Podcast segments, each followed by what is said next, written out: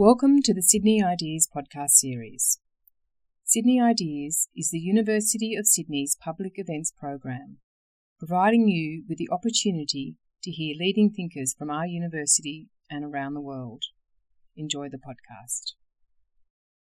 So, as I said, my name's Fenella Kernebone. It's fantastic to be here this evening and to be your, your host. I'm so excited to, to be here to hear from these uh, incredible women to talk about art and neuroplasticity and the linkages between the two. Uh, it is a pretty packed house, so let's get the ball rolling with a big round of applause for all of you to make you feel good.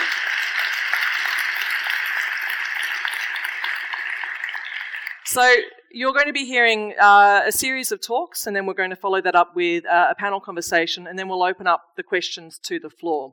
We know that science has taught us that the brain has the capacity to change, that it is not fixed, that it can heal itself, and that in response to various experiences, that we can create neural pathways and that we can adapt. Humans make art. Who here makes art in this room?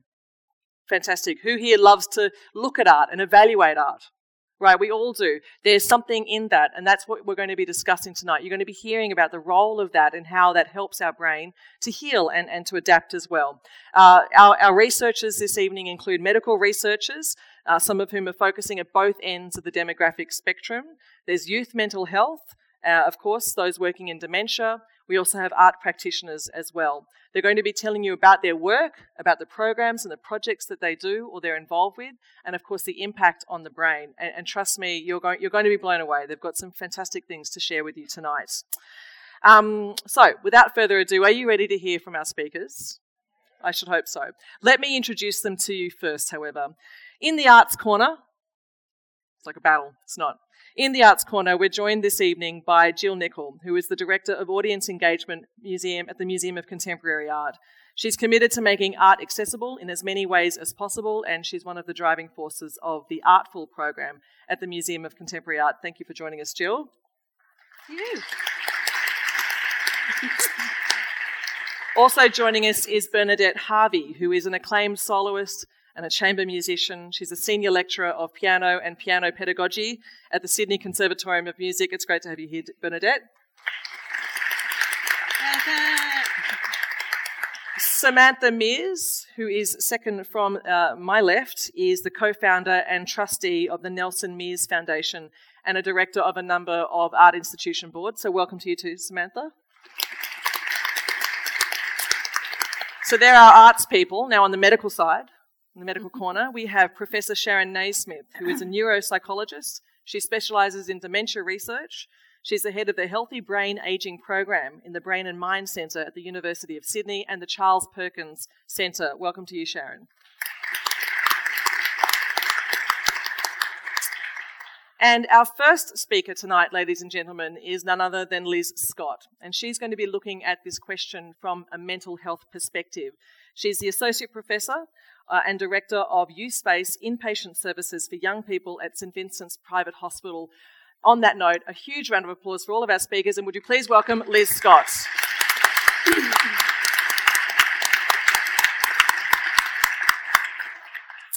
Thank you very much for that introduction. And it's a great honour to be here tonight. And from the interest that we've had and the wider interest in the community, it's clear that this is a really important issue for everybody. And I wanted to talk about um, some things that I guess are very important to me. I wanted to share with you how beautiful our brains really are, about how important it is that we look after them and nurture them throughout our lives, about how I wished when I was younger that I knew what I knew then, what I knew now about the brain and taking care of my brain, I would have made different decisions. But as I get older, I feel I'm in a better place to understand and know how to make my brain as good as it can be in the future. So, art has evolved with humankind. It's, it's true for every culture throughout history. And it's a powerful vehicle for the transmission and generation of ideas about our society and about our world. It's been really important for selection, for adaptation, for uh, allowing us to survive in our environment. But it has changed over time. And I was struck by asking my kids about how they see classical art and what they see a lot of now is memes on the internet. Very different from how I saw these pictures when I was younger, but comforting to know that they're still out there in the community, having an impact on our brains. And I also wanted to talk about how we see our brains has changed dramatically over time. When I started my career in neurosciences in the um, get the right century in the 1980s, the brain appeared to me in a bottle or as a very grey piece of tissue from a post-mortem, sa- post-mortem sample on a microscope slide really hadn't changed very much from what Cajal saw in the early 1900s when he made these very beautiful pictures of brain cells and their connections. If you get a chance to see his original drawings, they are beautiful. But wow, how that has changed in this century. We now see the brain really differently. These are images from one of our PhD um, candidates, Christy Smith, from electron microscopy work that she's doing in her lab. We can now see the brain and neurons and the microglia that, that support the brain, the immune cells of the brain, and how the brain works in real life and in real time. And this is supposed to be a moving picture, but it's not moving, sadly.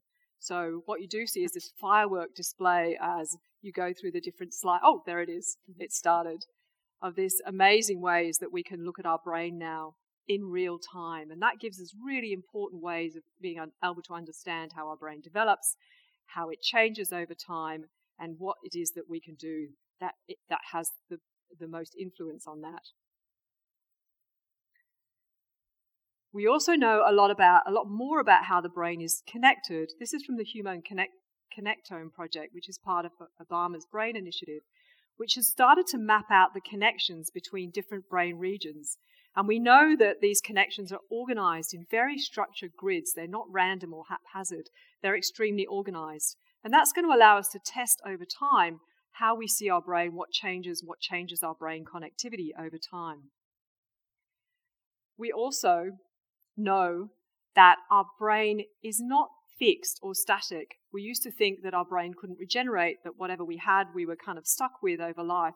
We know now that that is not true. Our brain continues to change and respond to environment and activity throughout our lives.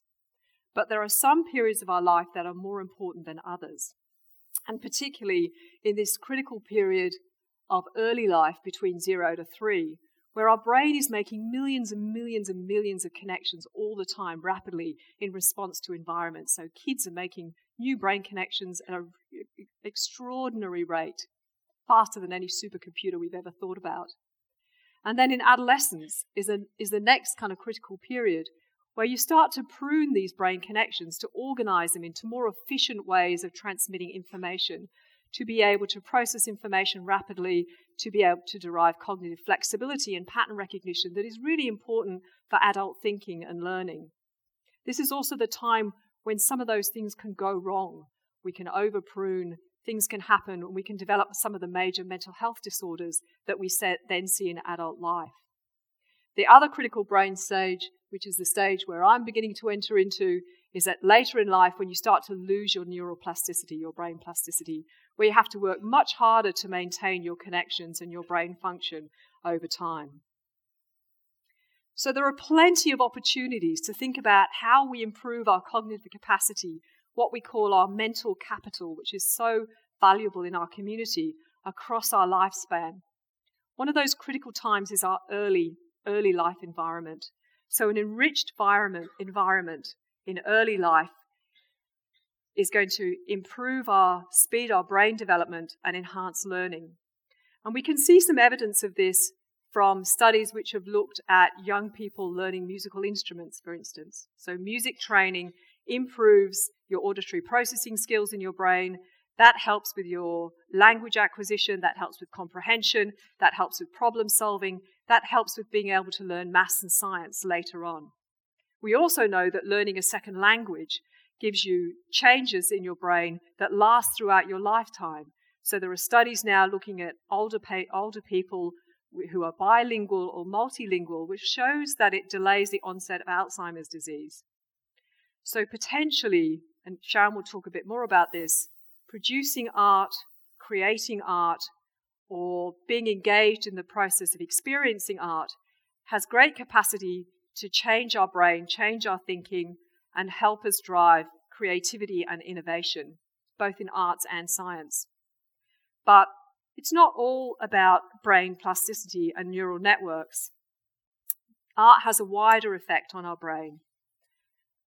It also can drive the release of dopamine in the reward and pleasure centers in our brain. It can help with stress reduction.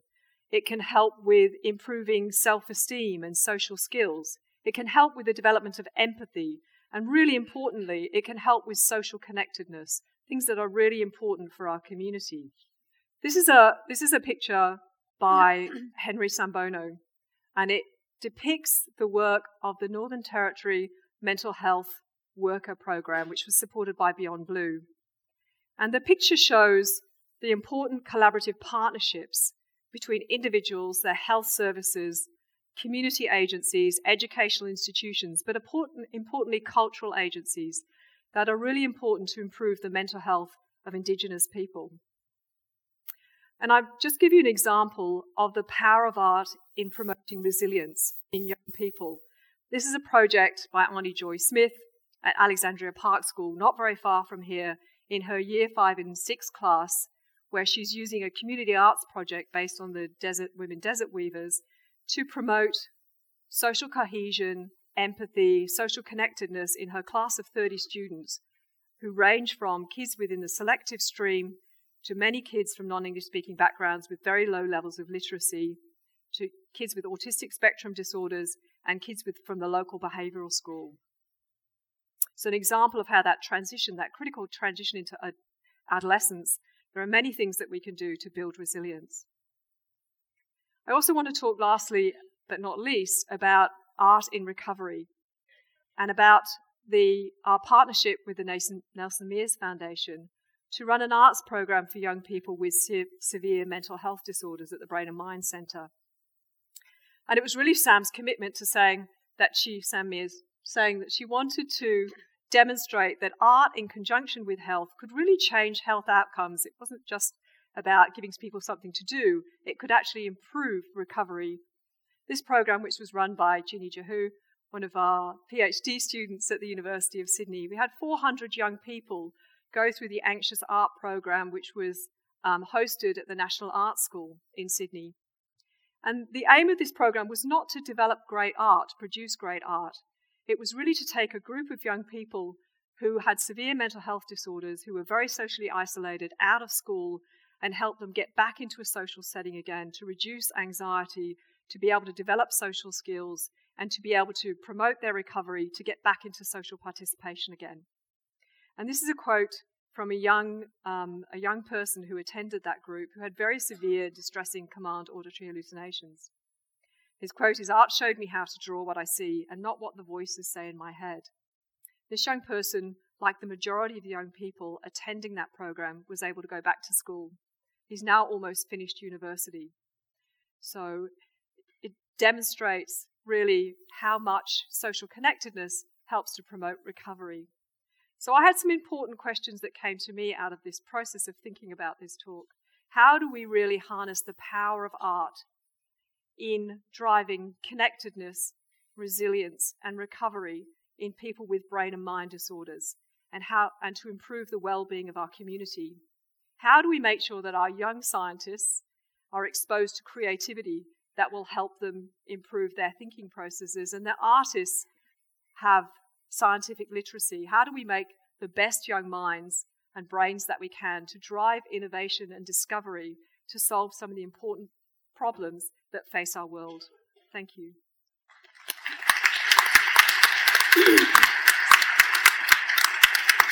Um, thank you very much, Liz, for, for opening up the, the conversation tonight, and hopefully some of those questions may, may indeed get some answers or some kernels of answers there as well. Okay, so from Liz's research and what she's been doing now to the work of Professor Sharon Naismith as well, uh, in particular, working uh, in dementia research. Sharon's going to be telling us all about it, but also about a collaboration that they've been doing with the MCA, the Museum of Contemporary Art. Please welcome Sharon.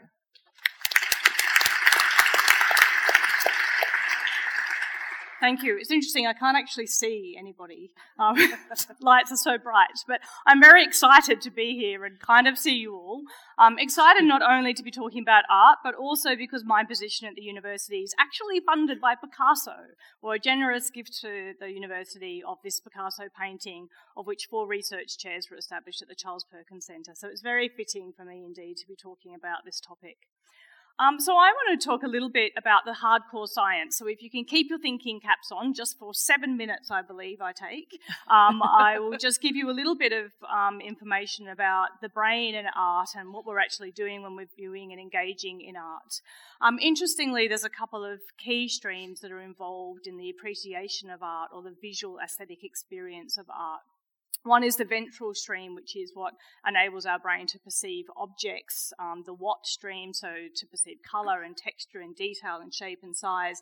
And the other one is the where stream. So we know these two key parts of the brain are very critical for the appreciation of art.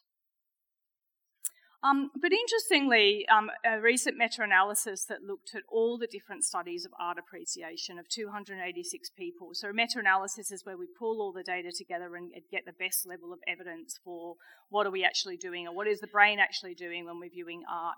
Found that actually we do have some functional specialization. So, while we do have this diversity and the whole of the brain is really engaged in art, there are distinct forms of art that seem to elicit certain or functional connections in our brain. So, for example, example, when we're viewing portraits, we activate a part of the brain called the fusiform um, gyrus and also the amygdala. So many of you might have heard of the amygdala. It's very important for emotions and part of our key limbic system. And our amygdala really helps us to lay down the emotional meaning of certain memories that we that we uh, want to um, create. Also, if you look at abstract art, then a different part of the brain towards the back, the posterior cingulate, is involved. Also involved in the limbic system and also involved in memory, but more specialised to look at abstract art. By contrast, when we're looking at real visual scenes, we activate different areas, and again, if we're looking at body sculptures. So, parts of our brain are highly specialised for looking at this, and there is this functional uh, segregation. We also know that there's some truth to the, the notion that beauty is in the eye of the beholder. So, judging art as beautiful actually does activate the amygdala, this key structure of the limbic system, um, and also parts of the orbitofrontal cortex, which is really interesting because patients with dementia that have problems in this area do change in their expression of art. Their art actually changes in, in the evocative kind of experience that um, that they can create with their art. They get more technically proficient, but actually the art expression itself um, changes. We also know that art activates the reward systems of the brain. Um, so, this is also important. And we know that the brain actually responds differently when we're looking at art that we view as desirable, or if we have indifference, or we view art as undesirable. So, highly specialized in terms of the emotions that it, it actually um, creates. But does art actually really promote neuroplasticity? And what do we need to do to promote neuroplasticity when we're engaging in art? Well, unfortunately, there aren't a huge amount of studies that have really examined this, but one um, in particular that I thought was very interesting and a well conducted study looked at young artists um, and looked at their engagement in art for three months and compared it to people that didn't. And what they found is that art and engaging in art does actually reorganize um, the frontal cortex of the brain. And so they looked at the integrity of the white matter in the brain, the tracks that connect all our neurons together and enable the brain to talk to other parts of the brain. And interestingly, they um, showed that parts of it were demyelinated. So we often see demyelination in certain clinical diseases. And they interpreted this as that it's actually, in many ways, engaging art is actually losing our inhibition, opening up the other parts of the brain that are more involved in creativity. And certainly there are some evidence to support this from different types of dementia as well, where people get more creative by losing that inhibition.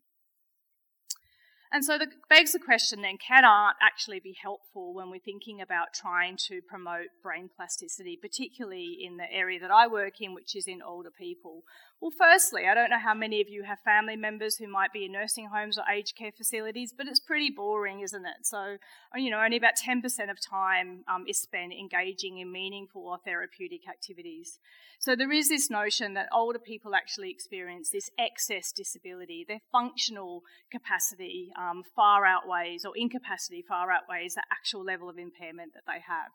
Unfortunately, we have no drugs that cure dementia. Um, we, ha- we also don't have any drugs that really work well on behavioural symptoms, depression, um, other forms of agitation and anxiety that older people have. So we really need to think about programs that we can utilise to engage people. And so, in this respect, art has become very popular. Um, we know also that people with dementia do not change in their preference for art. So people's preference for art stays very stable. So there have been studies that have examined people with even fairly severe Alzheimer's disease and shown that their um, feelings towards different forms of art is actually very stable over different forms in time. And that ventral stream of the brain I told you about remains fairly intact, so people can still appreciate major components of art, such as colour and object. There is some distortion later in the disease, but a lot of that still stays intact. So, not only for appreciation of art, but also for the production of art.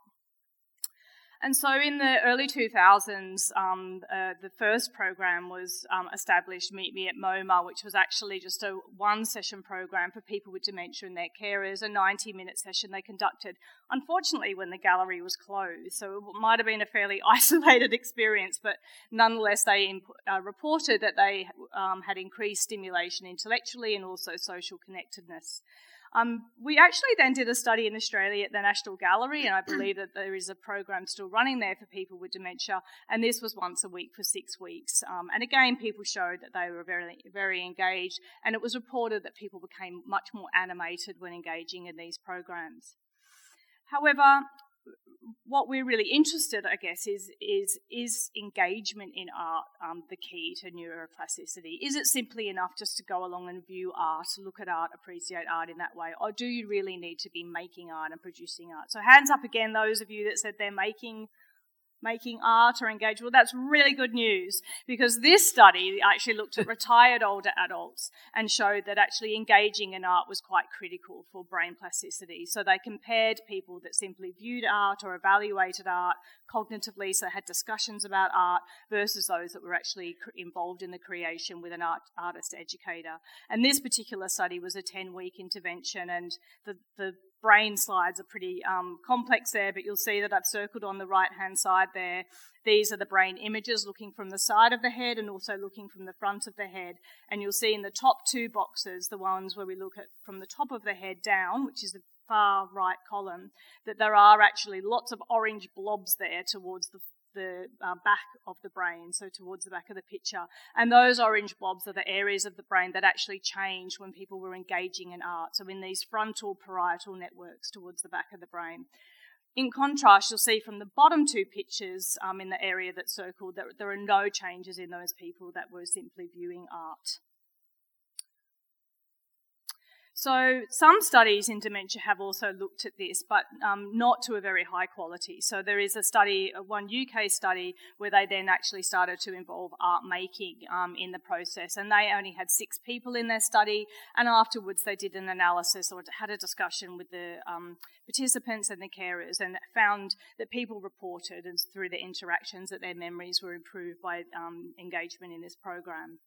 There was another study in the UK that looked at um, engagement in contemporary art versus traditional art, and that was over eight sessions. And again, a small study of 12 people, but again, getting through this concept of being more socially included, more socially connected, um, people felt better, they had improved quality of life.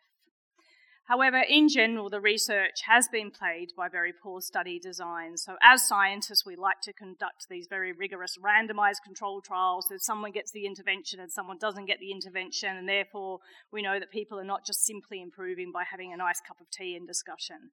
So, we were very keen to do this and produce um, a somewhat more rigorous study, certainly not to the highest level because it's very difficult to do, but we wanted to conduct an initial study really looking at the feasibility, acceptability, and signs that we may be actually able to induce neuroplasticity in the brain. So we forged this wonderful uh, partnership with the Museum of Contemporary Art and decided to conduct a 10 week randomised control trial um, of art engagement um, and viewing. We coupled both things together for people with dementia and their carers.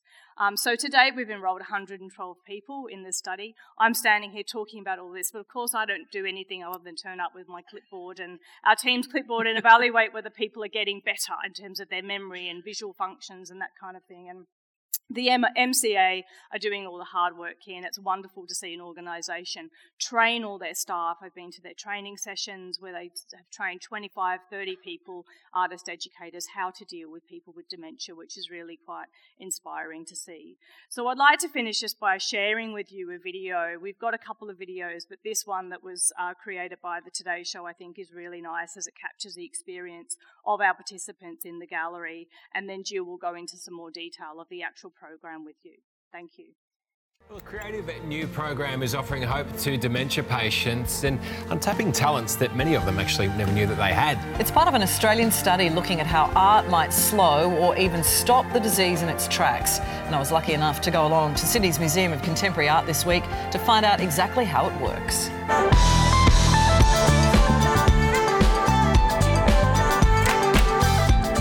Art, we know, can be a powerful thing. It can awe and it can inspire.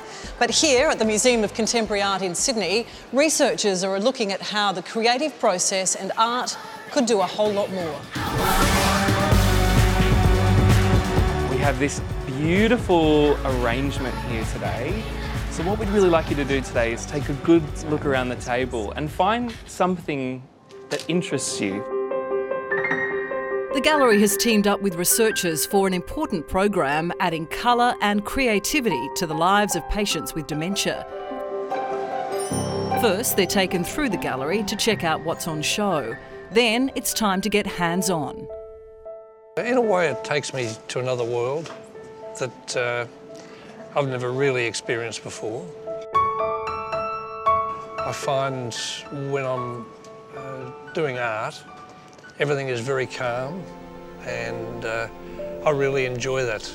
I think that's my favourite. Yeah, it's mine. Well, he's very excited always coming um, and it also helps his confidence. It helps him outside of um, art because it's something for him to discuss. A blue man there, there's a green person there.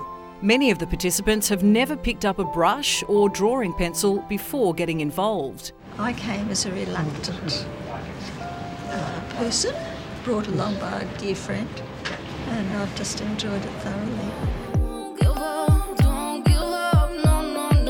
Have you ever been an artist prior to this? Have you ever done art? Never? Never. Wow. Really do believe that art is for everyone, but especially for people, yeah, who have different needs, that um, this is a safe space for everyone. The program's not just about having fun, it's also part of a groundbreaking dementia study. Researchers at the University of Sydney are hoping it might unlock some secrets of the condition. It's the first study really where we've been able to look at whether art and engaging in art and really kind of engaging the creative part of the brain is able to make a difference, not only to people's well-being but also to the functioning of the brain. We actually use formal neuropsychology tests that have been developed to um, I guess, assess the integrity of the brain in many ways. And we're going to be looking particularly at things like memory, but also at visual skills the social impact of what we might be able to discover through this could be enormous. We have the knowledge and the know-how to deliver these programs and if the science tells us that they will have a real effect in the long run, a relatively small amount of, of investment could have an enormous impact. It will be some time before researchers can tell if there is any medical impact from art with people with dementia, but until then, the program is uncovering talents they never knew they had. One day, if I get a bit more on it, maybe uh, maybe I'll sell one one day. Wow, you never know. Excellent. That from two years ago now, isn't it? Um, and thank you again to Professor Sharon Naismith. So we, have heard about what's going on at the MCA, and now let's actually hear from, from one of the people who's helping to drive the program, Gill Nicol, who is the uh, Director of Audience Engagement at the Museum of Contemporary Art, and of course behind Artful. Please make her welcome. Thank you.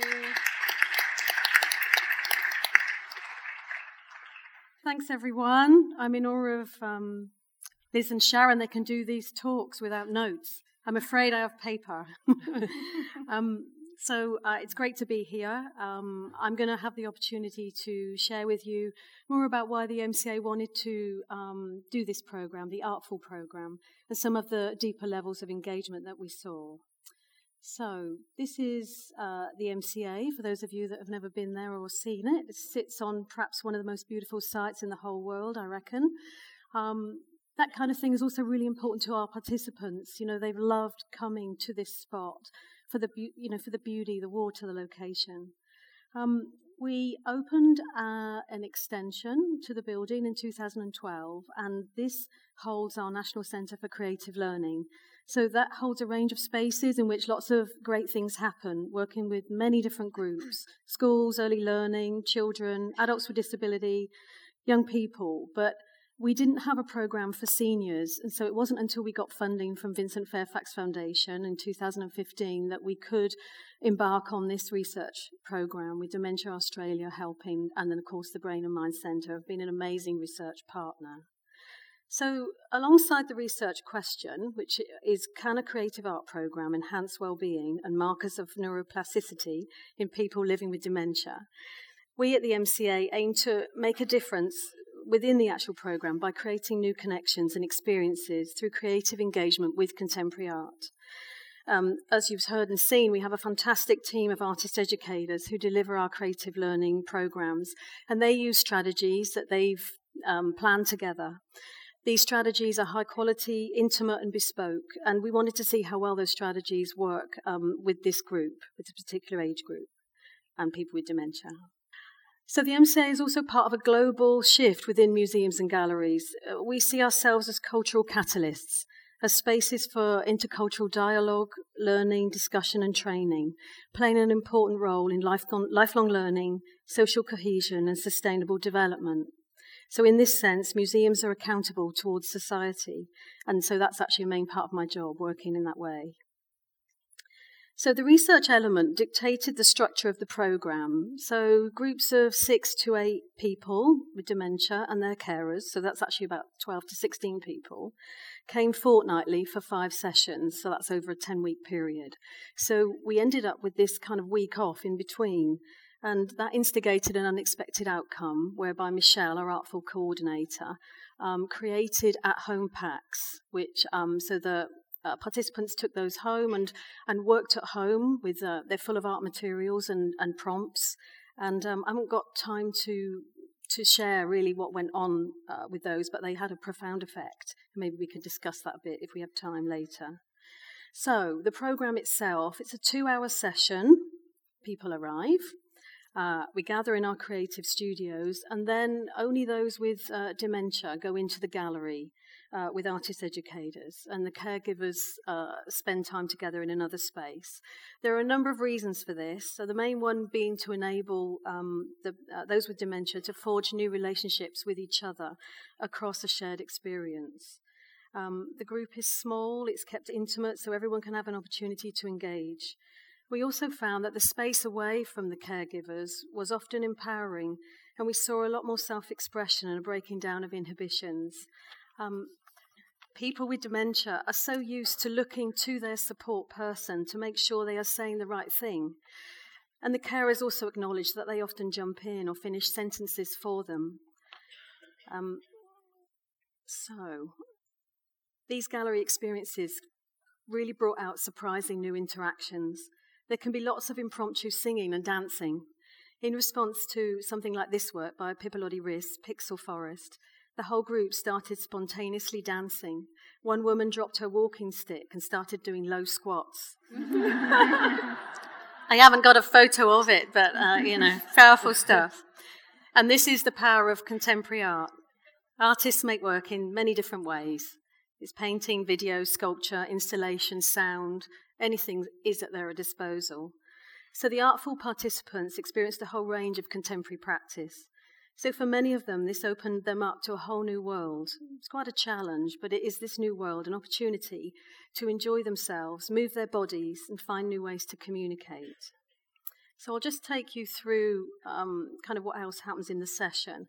So this is a commission by artist Julia Gorman, and uh, we at the MCA had asked her to make a work that invited people into our resource space, as people used to hover around on the edge and not really go in. So um, so here, here are the group on the edge, like on the other side, starting to talk with the artist educator who's prompting them to, to look at the material, to bend down, touch the floor, touch the material. Um, and that's the actual space inside. It's really beautiful. So then the group are invited to create a performance of their own, to interact with the artwork, to literally use ribbons, take, take those shapes off the floor, and make their own patterns and gestures in space. Um, so, as I said, for some, for some, it's really challenging. You know, they've never encountered contemporary art before. Um, contemporary art, you know, process based, no fixed meaning. And for those that were in in their past life doctors or scientists, it's quite hard. Uh, but if they stick with it, huge benefits arise. A participant's wife wrote at the end of the program. Everything we do in life is prescriptive. There are a list of instructions and you complete them. This has been really different for us, learning that there is no right or wrong way. Uh, he has really come out of his shell. Um, the group then went into another commission by Lara Merrett. Uh, so, this is a room that we have which is made specifically for uh, those with a disability. Um, it's a room which in, invites you to explore colour and, and painting uh, material, to be enveloped and held within that painting. Um, they're drop cloths stained with colour, and really huge. And you can see you can see the levels of enjoyment that take place uh, in this kind of uh, room. So then back into the creative studios where everyone gets a chance to make together. Um, again, a challenging setup, a huge drop cloth of their own. This is Michelle on the right, um, sharing with everyone what to do. So the plan was to invite everyone to make their own gestural marks, but this time with paint, using rollers, using paintbrushes. Um, everyone's having a good time, but this can only happen because of the immense amount of trust that has been built over those sessions, over that amount of time. Um, this is not art therapy. The facilitators are not art therapists, they're artists. Creating art can bring therapeutic outcomes, but it is not what drives the design of this program. The creative experience is here to open up and a space for expression rather than as a facilitation tool for particular emotions or memories. And uh, it's also collaborative, as you can see. And you can make your own decisions about what kind of marks you want to make. Uh, you can bend, you can stretch, you can get down on the floor. I mean, uh, one of these guys has bone cancer, you know? It's like really amazing uh, how they, how everyone rises to the challenge because also with challenge comes a sense of achievement, which is really important uh, when you have dementia. Um, atmosphere is really important. The mood is light-hearted and relaxed, filled with laughter and connection. Friendship happens. Uh, some of the carers in particular have ongoing friendships where they meet for lunch outside of the program and have done now for a number of years. Uh, at the end of the session, you get together, you have a cup of tea, of course. Um, have a laugh, talk about what you've learned. You get your take home packs. As I said, these packs contain those prompts. Um, just want to share with you um, an Instagram post that landed in Michelle's phone last Friday. Um, this is a post by um, Jamie's daughter.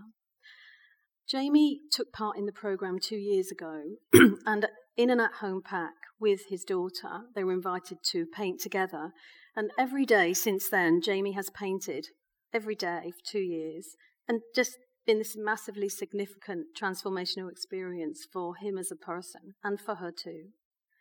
So, nearly there. What can I say? I think I can safely say contemporary art and artists has enabled increased confidence, new sense of self, more independence, a sense of connection, a reduction in social isolation, which is crucial to this uh, group, happiness, transformation. And as a participant uh, said early on in the program, it's waking up something that went to sleep, which is a beautiful phrase. And so now Sharon and her team are working really hard to bring all the evidence together, and all that research will then overlay all this other I don't know, do you call them soft outcomes or something like that? So it's it's been an immensely powerful experience. Who knows? I'm not a scientist. This is the bit. This is the bit I can talk about. So um, uh, we are writing a report. Get in touch. It will be ready about November. These are the details, and um, just thank you. Thank you. Um, thank you very much. We're all doing squats, low squats later, by the way, just to lift the energy up. Uh, Gill Nicol from the MCA. So now we're moving on from the experience of making art, doing art at the MCA, etc., to to memory and music. And it's a great pleasure now to hear from pianist and, of course, lecturer here at the University uh, at the Sydney Conservatorium, Bernadette Harvey. So please make her welcome. Very great. Thanks, Fenella. Thank you. And I'm honoured to be here amongst such illustrious company uh, representing the powerful art form of music. Um, I'm talking about memory in relation to my performance practice as a classical pianist. And my concern is how to best translate the advances that we've made in science, in neuroscience, um, into resilience um, for people like me who are performers. I, would like to start by sharing two images with you. The first is very famous Chinese concert pianist Yundi Li um, and the Sydney Symphony Orchestra in the middle of a concerto performance in Seoul, Korea. The second is another pianist, Alexandre Tharaud, performing at Le Poisson Rouge in France. One is quite formal. The pianist is looking quite serious, not looking terribly comfortable, nor like he's having an enormous amount of fun. The other is joyful. His hands are up in the air, he's smiling, if you can see, um, and the atmosphere uh, is less formal. The difference lies in the fact that Yundi is playing without the music he's playing from memory, and Alexandre is reading from the score.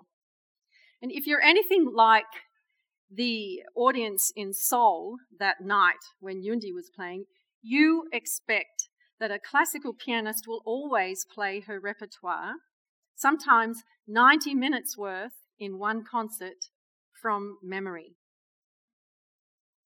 But the image of Yundi was taken during a performance which ground to an embarrassing halt. After every pianist's worst nightmare happened, he had a massive memory lapse. Yundi suffered great public and online humiliation, and it was so disruptive that some people in the audience demanded their money back. Having a memory lapse is seen as a real weakness, and so is playing from the score. The following quote is enough to send me into a cold sweat, uh, but one uh, which set the tone for classical piano performance in the early 1900s, and it's still an influential view today. And I quote Only those pianists whose musicianship is broad enough to study their programs in every detail are worth hearing, and it follows without question that such will always play from memory. Any departure from this standard can result only, I love this bit, in an increase of inferior and mentally incapable pianists, and a lowering of the public performance of our great heritage of masterworks to a degree of emotionalism and insecurity wholly deplorable. that is a lot of pressure and has resulted in the magnification of performance anxiety in many pianists. Methods of how to memorize multiplied around the turn of the 20th century, and these remain the standard methods that we as musicians or we as pianists speak about today. These are aural, visual, muscle, and analytical. These types have been discussed since the late 1800s and not much has changed, for, for performers at least. Studies exist in training the brains of younger musicians, but few, if any, for the aging pianist's brain. I feel like I'm in the dark at this point in my career, and I'm stumbling across strategies through trial and error and observations of my own to memorize as I get older. Maybe you'd like to know how I memorize a complex piece of music now. So here we have the Fantasy and Fugue in D minor, BWV 905 by Johann Sebastian Bach. Bach fugues are said to be some of the most complex pieces of music to learn. The first step is that I establish the work's architecture by, by identifying how many times and in what key the initial theme is heard. Um, and from this information, I can outline three large key areas. So you'll see I've got these blue, these all these colourful lines. Anyway, these blue lines, they continue on the next page, and then it turns into red, a red line, and then it returns to a to a blue line. Um, so these are the three big key areas of the piece. Then I add permanent and mandatory fingerings. You, you, can barely make them out, but they're in orange. And these are so important to, to memory. I, it, I have to make sure that I strike the key with the same finger each time I go to practice that piece every day. I go on, I add dynamic markings and expressive words. Um, and this is just the first step in a very long learning process. And all this happens before I even sit down at the piano. It wasn't always like this. When I was young, I could play through a piece and memorize it pretty quickly. I could see the notes in my head as I played, and I never looked at the keys of the piano. Even when I was performing at two years old in my first competition from memory, I looked away from the piano, hearing, feeling, and seeing in my head. My mother said that she discovered I had perfect pitch around the age of five or six. Of course, I thought I had a superhuman power in being able to identify any pitch anybody threw at me. I later discovered that this pitch was finely tuned to the pitch of the piano I practiced on at home. Simply my memory working for me. but now it's different. Playing with the score, without the score, sorry, is like walking a tightrope and I wonder is my brain losing its plasticity? My experience of memory is that it changes over time, and that the four standard types of memory the aural, the visual, the muscle, the um, analytical they don't explain why we have memory lapses. And actually, what even is a memory lapse? What happens in my brain when it wanders as I'm playing? Does my brain wander when I'm actually looking at the score? I play with the score, and um, I'd like to know what the difference is between when I'm playing without the score and playing with the score. I'd like to see what that difference is in my brain. But all acts of playing are acts of memory, with or without the score. My technique is a deeply stored muscle memory. Reading music, perfect pitch, all memory. We tend to forget that much of what we do is automatic. Dear friends of mine and colleagues I know about suffer from something called dystonia. Could dystonia and related problems be related to a similar form of memory lapse? What's the difference between where the muscle memory is stored and the area of the brain that controls the initiation of movement? Are they separate or are they in the same area? These are some of the questions that brought me to the Brain and Mind Centre. Um, when everything's working, in, in conclusion, when everything's working for me on stage and I'm playing and I'm feeling great, it's just like speaking. It's unconscious. Um, it's the best feeling in the world and it's addictive and it's worth the risk. Thank you.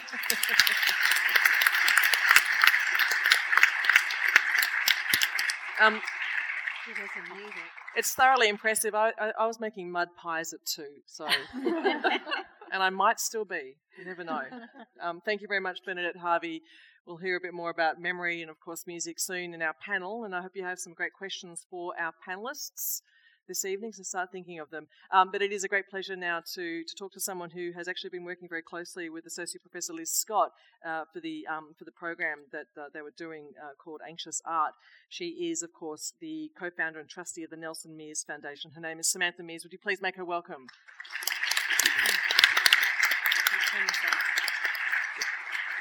Thank you, Fenella. Um, can I start by saying what an enormous privilege it is to be sharing the stage with uh, these remarkable women?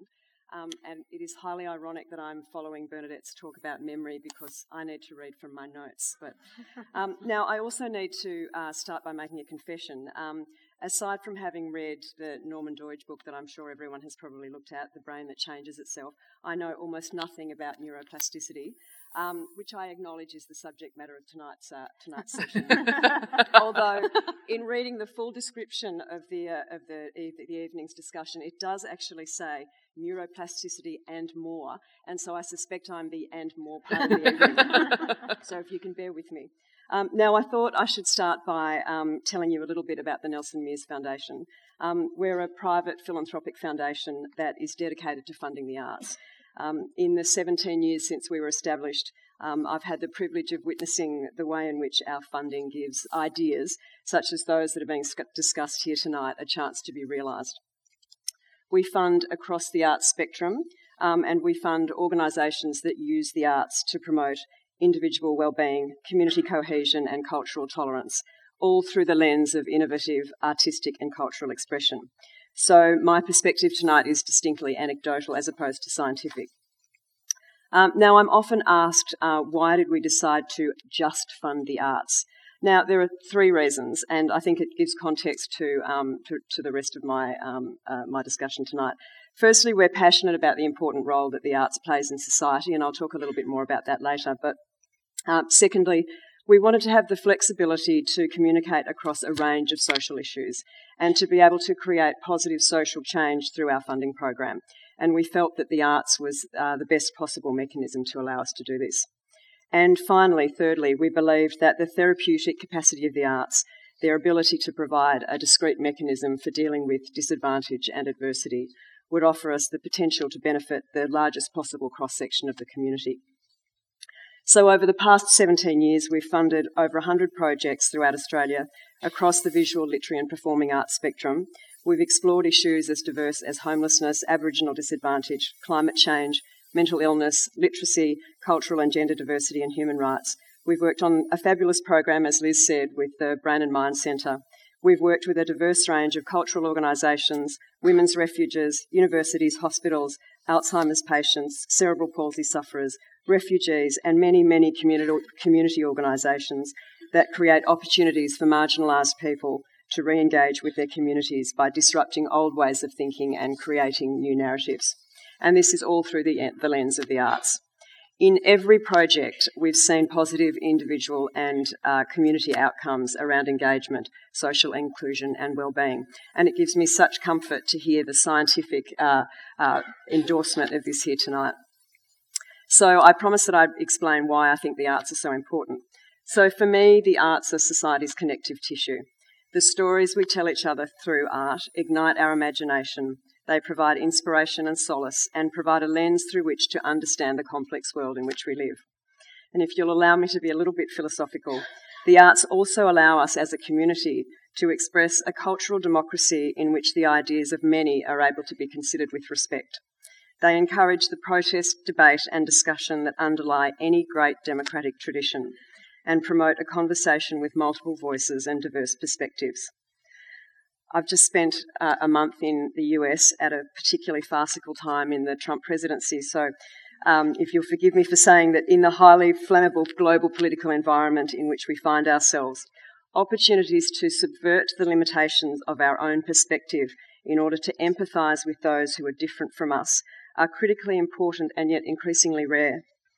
I believe that the arts provide a safe context in which we can engage with the unfamiliar, with otherness, and consider these issues in an open and more thoughtful way. And surely this is what promotes a more tolerant and inclusive society. Now, Princeton University bioethicist P- Professor Peter Singer, whom many, whose writings many of you will be familiar, he's Australian, has garnered much attention over the years by criticising those who fund the arts. He argues that money directed towards cultural philanthropy would be better spent on the alleviation of human or animal suffering. And whilst it's never easy to argue with someone who seizes the moral high ground, listening to the work of these amazing women here tonight um, must surely put paid to Professor Singer's disregard of the tangible and intangible outcomes that the arts delivers. There is, of course, also the economic response to Professor Singer, elegantly expressed by Harvard economic historian David Landes, who, in considering the relative wealth and poverty of, uh, of nations, wrote If we learn anything from the history of economic development, it is that culture makes all the difference. And what I would also say in response to Professor Singer is that, in my humble opinion, humanity rarely presents itself as a binary equation. It is instead nuanced with a diversity of needs for the body, the mind, and the soul. And I would ask Professor Singer, as he contemplates need from his sandstone turret in Princeton, how we as a society can accept a paradigm, paradigm that sets mere survival as a standard I can't imagine a world that sees only bare minimums of human existence as its purpose and yearns for nothing beyond that minimum. Now, leaving the science to one side, to not be hungry and live in a world secure in the viability of Medicare and yet never have the chance to create or enjoy the creations of others. Who amongst us would settle for that as our personal goal or a goal for our children? And what an insult to those in need in our community con- to constrain their humanity to the bare minimums of physical survival. So, in conclusion, both the practice of art and the participation in a cultural experience releases some of the most positive, noble, and life affirming feelings that humans are capable of. And I look forward to continuing this very important discussion with my fellow panel members and all of you here tonight. Thank you.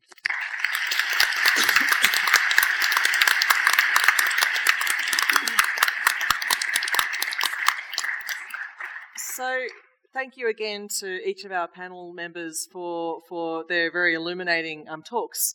That really does set up what the topic is all about. You know, art and neuroplasticity are they linked? Well, quite clearly, I think we learned that that very simply that answer is yes. But let's let's dig into the subject a bit more deeply. Um, Liz, I'd like to start with you, if, if I may, and, and each of you, please do feel free to, to uh, to join in at any point. But uh, even though we are all now familiar with neuroplasticity, the fact that it, it, that our brains sort of stayed the same and were static that was very entrenched in, in the literature for, for a very long time. Can you very briefly tell us how this has shifted, how this has gone out into into our, our you know breadth of humanity that we understand it today?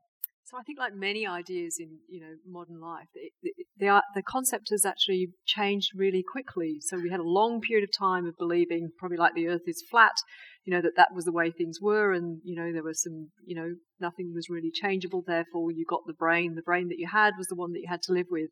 Now we realise that's not true. There's plenty of evidence about that, and that has really disseminated out into the wider community. I think really rapidly what we don't necessarily know is what to do with that information. I don't think it really has moved into our education system that quickly, for instance. It hasn't transformed our higher education system. I think I think the community is well aware of it, but it really hasn't trans it hasn't shifted a lot of our traditional institutions, and I hope that's going to change quickly. Okay, so so at the moment it's sort of sort of sitting there in the ether, but it's not necessarily going out as much as it should be. And we'll talk about education, I think, in more detail in a moment. Sharon, do you agree? Because the projects that you're doing, and, and Liz, you're doing as well, is an indication that there is a shift, at least from the scientific community, to take mm. this very seriously. Well, I think what's interesting is we now know that parts of the brain, such as the hippocampus, the, the part of the brain that underpins our memory and which is also involved in many mental health conditions like depression and schizophrenia and also in Alzheimer's disease, that that area of the brain is actually capable of neurogenesis. Um, so the growth of new neurons, so it's highly neuroplastic.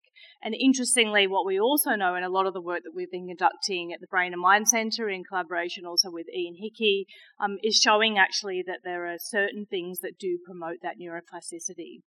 So there are certain things that also contribute to negative plasticity. So not keeping ourselves engaged um, contributes to negative plasticity, as does depression and social isolation contributes to negative plasticity. That means so, going backwards, quite literally. That's right. Yeah, right. that's right. So so that those nice dendritic branches and the connections between all our neurons and synapses can be stripped away by actually not doing anything um, engaging or retirement. So, Or retirement, exactly. That's right. Um, of but, but things things, like don't retire too early. Don't use that's the right. word, keep apparently. going. Keep Keep going. going. um, so exercise um, and sleep um, are really good for promoting that neuroplasticity, as is uh, things like brain training, where we can really actually promote neuroplasticity in key parts of the brain. Um, and interestingly, also a lot of the work that we've done in mental health has also shown that, um, for example, depression, if someone is depressed and that's not treated, then it can actually lead to a smaller hippocampus and in turn memory loss. And conversely, things like antidepressants promote that neuroplasticity and these neurotrophins, these key chemicals that really promote that in our brain. So we're starting to really um, discover that now. But I think what you said is right, and that we don't actually have that message out to the community. So we haven't translated that. People don't really understand the mechanisms yet. Can I just Gill, say, yes. you know, I've read a couple of books in preparation for coming here about neuroplasticity. I I'm trying to even say the word because I can do the art bit. I say, oh, but look, do the look at the other bit. So these two really great books by Norman Doidge about the brain that heals itself, and I think the main message I got from reading them was that that this is actually quite close to uh, it being in our power as individuals to change our own brains through visualization, through meditation, but and various other things. Um, but it it's really takes a long time. It takes at least six weeks. That you have to do it for hours and hours, and that people Depends how old you are. Yeah, but it, but loads of people couldn't do that, even though that might be something that's available to them. It's like you know, no one saw great change after the first week, and so they stopped. And so it's like this real puzzle. You know, it's like we all know how how well we should eat and how well we should exercise, and we don't really do it. You know, and it's like there's something about you know. Are So commitment and engagement with Yeah. it is, is, is absolutely vital. Bernadette, you're proof of that basically, which is that through retraining your own brain to, to think about memory in an entirely new way, you Mm, couldn't just yeah. rely on, on the two year old genius, although she's still there. I know she is. You Oh, had to do so. something very differently. You talked us very briefly through how you actually did that, the production of that as, as well. Is, if it, as Gill is saying, is it is it about a constant thing for you? Yes, it is constant. It's constant um, reflection, and and I suppose it's more accepted um, that we perform from the score when we're playing contemporary music, music that we're not so familiar harmonically with. Um, but when we're playing traditional music, there is a quite a big movement with older pianists to say stuff it, stuff the pressure. I'm going to play with the score, and so I'm I, I'm at this point where I say, do I is that giving in? um, do I keep trying to memorize? And so I'm at that point where I'm still trying to memorize. So I'm coming up with all these, you know, weird ways. Techniques. And I found one that I think is quite original that maybe at some point I'm willing Mm. to share for a price. I can see now. Can I, Liz or Sharon, is there Bernadette's approach to, to not give up but to keep on trying? What does that say about her efforts to keep her brain active? I suppose. I mean, I, I think you've demonstrated from a very early age your commitment to, you know, your, your, you know, the enhancement of your brain through persistence and training and practice. Mm. So I think, I think all of those things, you know, to continue to do things, not to stop. Mm. There is some evidence, however, that can, from learning a language, for instance, that for those people who find it hard to learn a language, that there are differences in the parts of your brain that you activate. So if you're good at a language, you activate those brains that are the language acquisition centers. If you're trying really hard and pushing yourself, then you then you activate different brain areas. So even though it's hard and it's and it's stressful, you're probably still you know generating brain plasticity in different brain areas. Mm. I I, think- I might just add as well that uh, one thing we do know about neuroplasticity is you shouldn't keep doing the same thing. So building those new connections is about trying different techniques and challenging yourself with different things. So I think that trying the new techniques and coming up with these things where you're going to get a promotion and you know sell it, sell your strategy to other musicians um, is really important because that's very critical to engaging other parts of the brain. So we talk about neuroplasticity in terms of restoration? Are we Mm. restoring a function that's already there?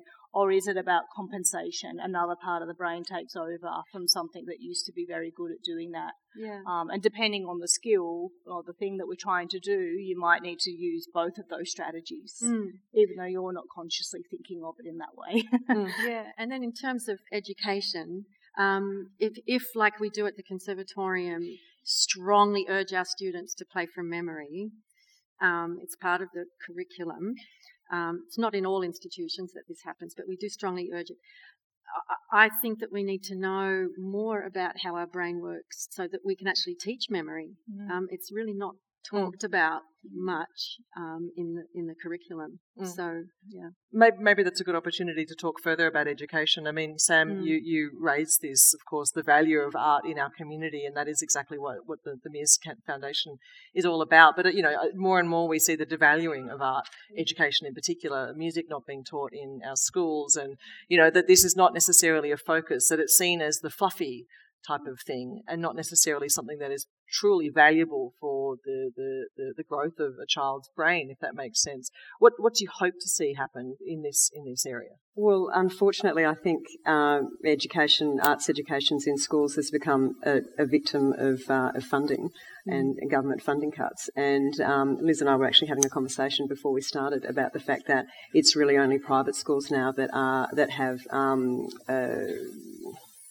uh, I guess, coherent and um, adequate arts programs. So that means that we're sending huge percentages of our children into the world without having a creative um, uh, a creative education. And when you think about the way in which um, the workforce is changing and the jobs of the future, you know, jobs of the future will look very different to the way in which, uh, and the workforce will look very different to the way in which it, it did when we were, were entering it. And, uh, you know, creative skills will be incredibly valuable in, in the new era of work. Mm. And yet we, we have a whole generation that are going to be un- unqualified for mm. that. Um, it's a really important discussion. And in fact, Liz, I was saying to Liz, she should be, at, you know, advocating more from a scientific to scientific perspective yeah. that this focus on science and maths, which is obviously important, is the arts are equally important in terms mm. of educating children. Uh, Gill, well, you wanted to say something? Well, just to say that you know you you you've you know shown us amazing creative thinking, and when we think about how arts are taught in schools and what creative thinking and, and critical thinking skills you know are about, it's like you can't have you can't have um, uh, I'm just thinking of Sir Ken Robinson. Sir Ken Robinson is a sort of a bit of a god who talks about how schools are killing creativity because everything is about exams and everything is about making it right and correct and doing it a certain way. And this is just the opposite in terms of how you you make art because you have to create a space in which to take risks. And to take risks, you need to be able to fail, you know, that fail better idea.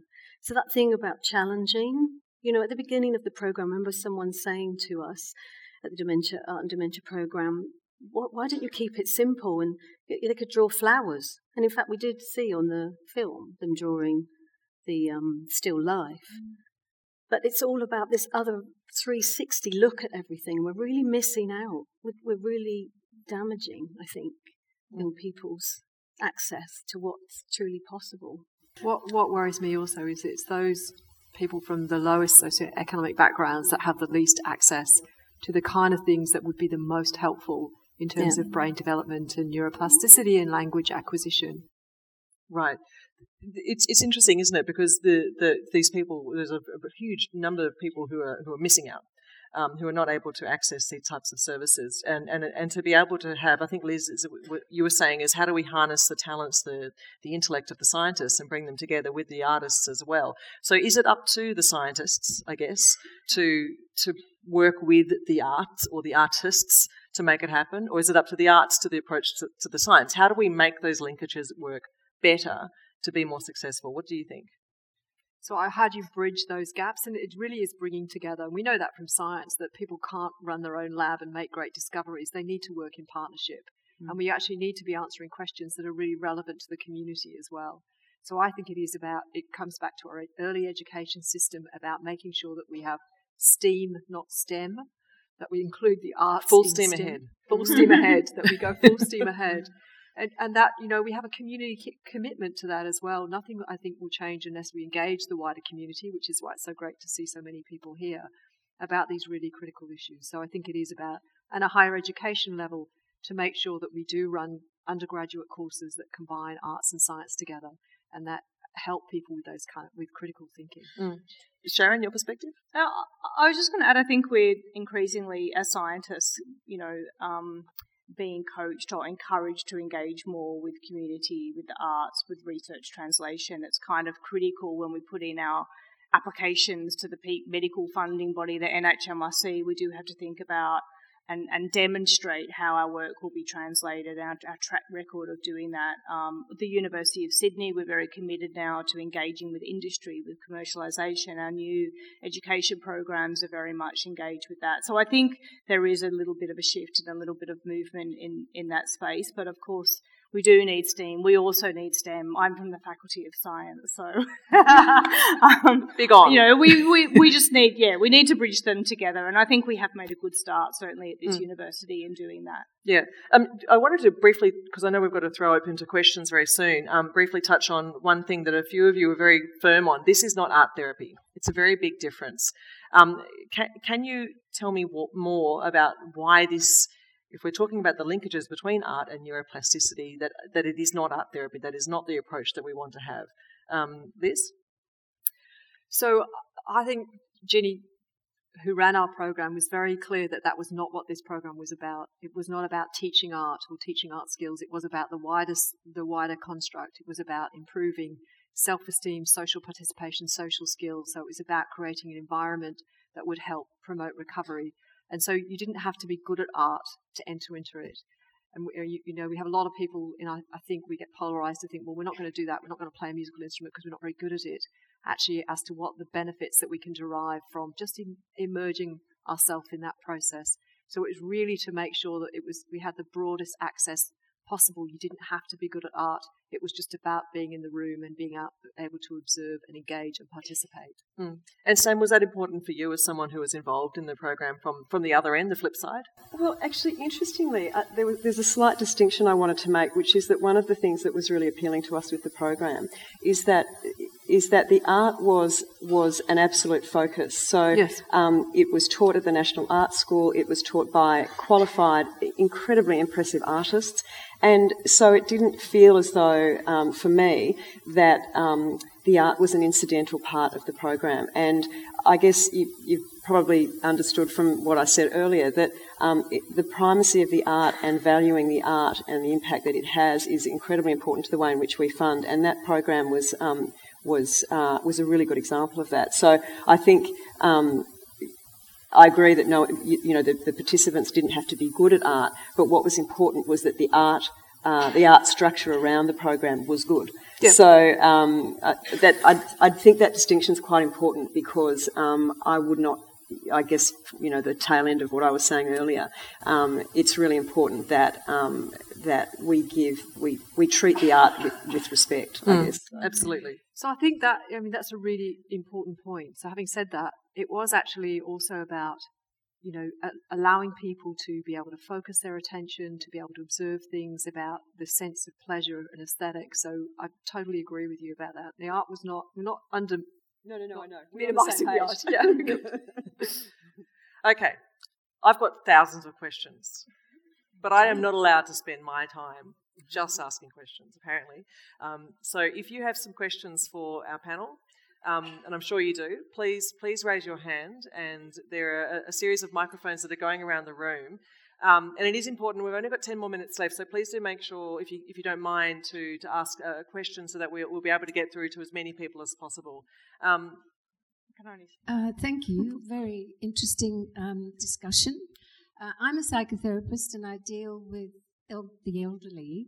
And given that there's a lot of baby boomers out there and we're all sliding, um, has the has the brain and mind um, institute, and I'm doing a master's there now.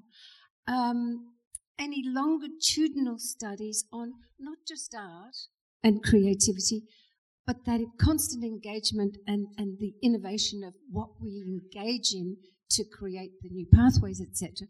Uh, how is the research framed to help what's going to happen down the line? Thank you.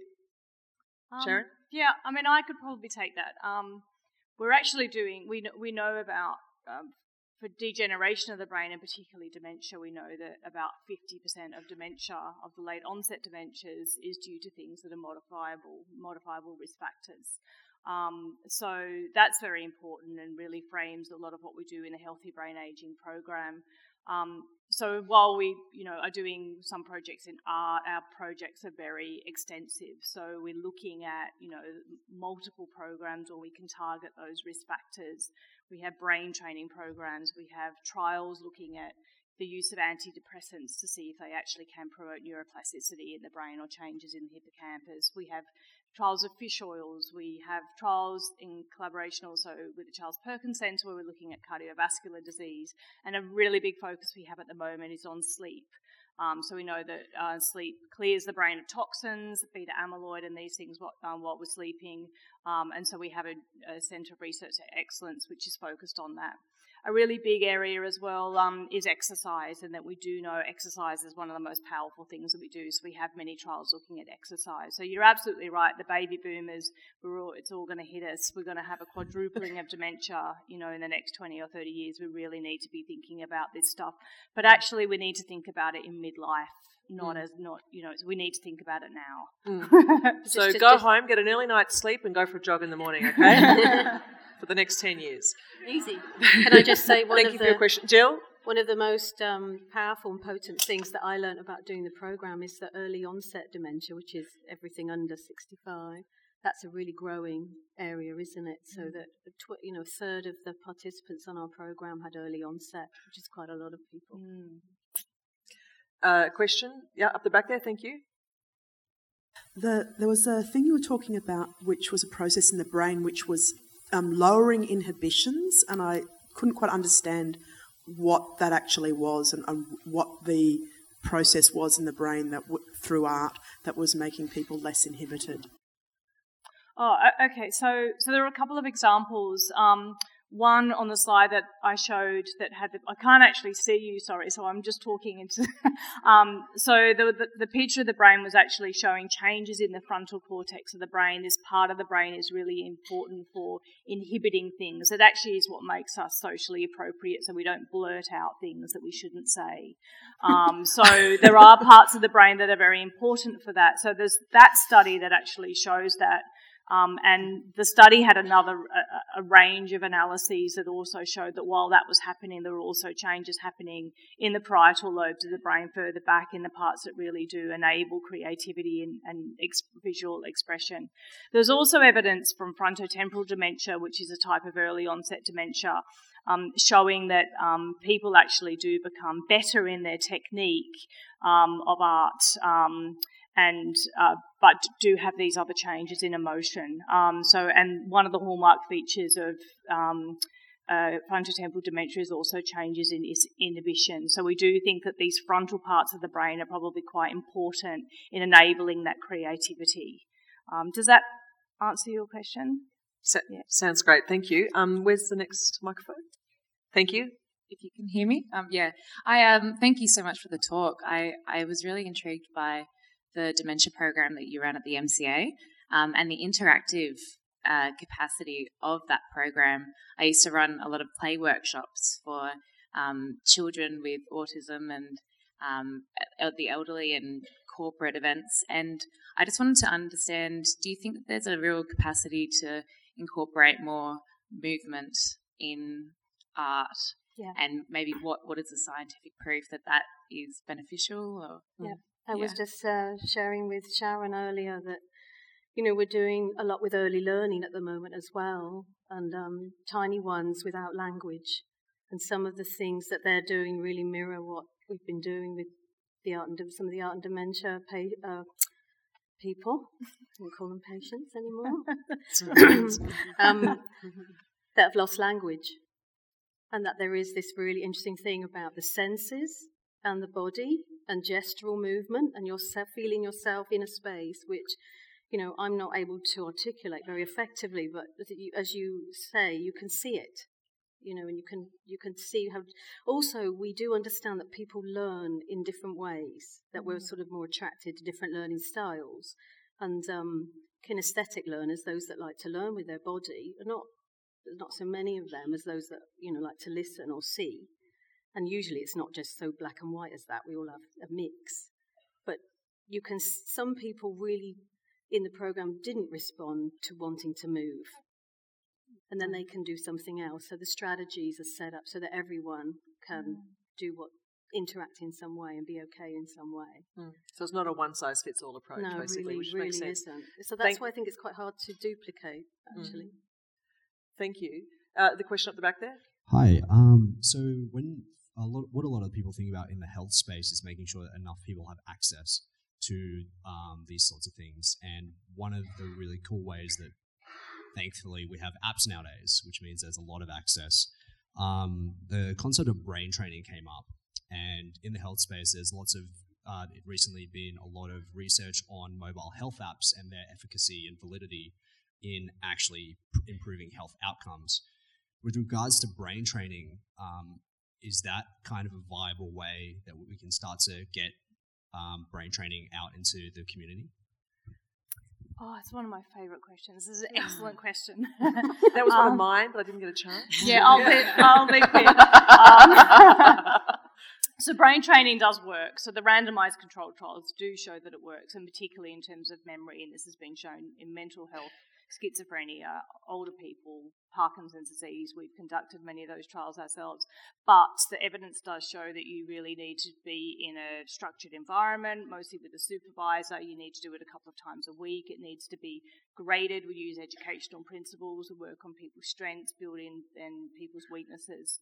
Um, there is a little bit of a problem at the moment in the, I guess, the ethics of how these things are marketed, Mm. and um, that's one of my reasons for wanting to do the research studies. Is because I always felt that we needed to be very careful and clear before things are commercialised. Are they properly evaluated, and is it ethical to sell these things to people? So there is actually a neuroethics group at the university, and we have actually put in for a grant this year to actually um, look at these things in more detail. And so these things do need to be regulated, and a lot of people are paying a lot of money for these apps. But there needs to be clear guidelines as to you need to do this for this many hours a day in order for it to to work. Mm. And of course, even within that, there's a lot of individual variability, and some people do not respond to brain training apps. So we have got a lot more work to do before Mm. I believe we can take it out into the community for them to be able to be mm. translated properly. Fair mm. enough. Is that brief enough? I think it makes sense. So should I keep doing Sudoku? Pardon? Should I keep doing my Sudoku? No, you need to do something different. something different. Okay, Yes. great. That's very good. Very good feedback. Thank you. A question just there in the middle. So, thank you, ladies, for your insights. Um, my name's Genevieve, and I work in the storytelling space, predominantly in performance, stand up, poetry. And we've talked a lot about music and um, fine arts. My question's linked with um, the early life and, particularly in Australia, the rise in, in anxiety and depression across Gen X, Gen Y, and uh, the new millennial generations. Uh, it could be a list question, it could be a panel question. It's what are the longitudinal studies to highlight the positive effects of um, performance and movement and dance to lowering anxiety and depression? Not enough. we, we don't, you know, there are not enough studies. There's not, you know, and you know, I, again, I think those are things that we need to really think about and think about in terms of individual variability. You know, different things will have different effects in different people, different brains. Some people respond more to Mhm. art. Some people are going to respond more to performance. You know, to movement. You know, th- there'll be a lot of individual variability, and we don't know enough about it. How do we, how do we make, how do we personalize these kind of interventions for individuals? So, and at what age are they going to have their most effect? And for how long do you need to do them? What's the dose? We don't know enough. Good question. Thank you. Uh, there was a question here. Thank you, sir. I suppose I want to ask a question on behalf um, of the children uh, without voice who may have anxiety or may have uh, autism or um, any other number of uh, neurological issues. And so I suppose the, the question I would put is are we, are we mixing up our approach to participation uh, with what the education system provides, which is largely around assessment and all the anxiety inducing um, elements that go along with that, when in fact some liberation and some genuine quality input might be the thing that they need. And is there a risk that for people who um, prove themselves, irrespective of their backgrounds, as being innovative or um, having some sort of merit are considered as, as people who benefit from art, but those who don't are considered as who benefit from art therapy. And by, and by having that distinction, which I picked up on tonight, that we actually are at risk of excluding people through those sorts of distinctions. Um, mm. When those people may have incredible drive and desire and benefits with their development and neuroplasticity, but are excluded through the, as I say, the anxiety-inducing environment that, it, uh, that is at school around music or art and things like that. Mm. Thank you, uh, Liz. Um, I think if I got your question right, I mean, I think that early exposure enrichment is true for all kids, you know, and probably more true for those with neurodevelopmental abnormalities, uh, developmental issues, that they need more of that. You know, you know, kids who are, you know, at the other end of the scale probably going to do well anyway. But it's those people who are more marginalised, who are who have more issues, that actually need more exposure to that. So I think that's, you know, that's true generally, and I would hope that in looking at the interventions that we can provide, we're going to actually be looking at where they can be most, the, the young people for which they can be most effective, and trying to understand something about how to be more selective and specific about that. So I'm hoping that people won't be excluded on the basis that of whether they can actually participate in a school-based program, that we should be able to provide those types of program within our community with good partnerships like the ones that we've had with the Meers Foundation. Hmm. Thank you. I think I've been I've been granted one last question. So who who's got it? Over here, up the back here. Excellent. A high school student, um, and I particularly have a more logical mind.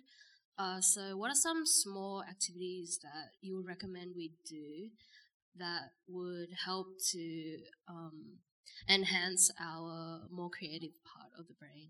Like some small activities that we can do in between, like study breaks. That's the best final question ever. Yeah. Very practical. Take home. Who wants to start? Um, Bernadette, what, what, about you? What are some practical things that people can do? Oh, um, well, try memorizing something. Because that reduces anxiety. yeah, it? absolutely. That's a good point. I, I concur. Gill, your perspective? Well, I actually think that thing about exercise and movement are really linked, and that you can choose to move your body in a different way or a certain way. You're Just bound to take, you know, rather than just sitting, we're just sitting all the time, aren't we, and looking at a screen. So we could all turn our phones off, actually, and uh, get up and do some walking. Thanks for listening to the Sydney Ideas podcast series. For more information about our upcoming events or to listen to more podcasts, head to sydney.edu.au forward slash Sydney underscore ideas.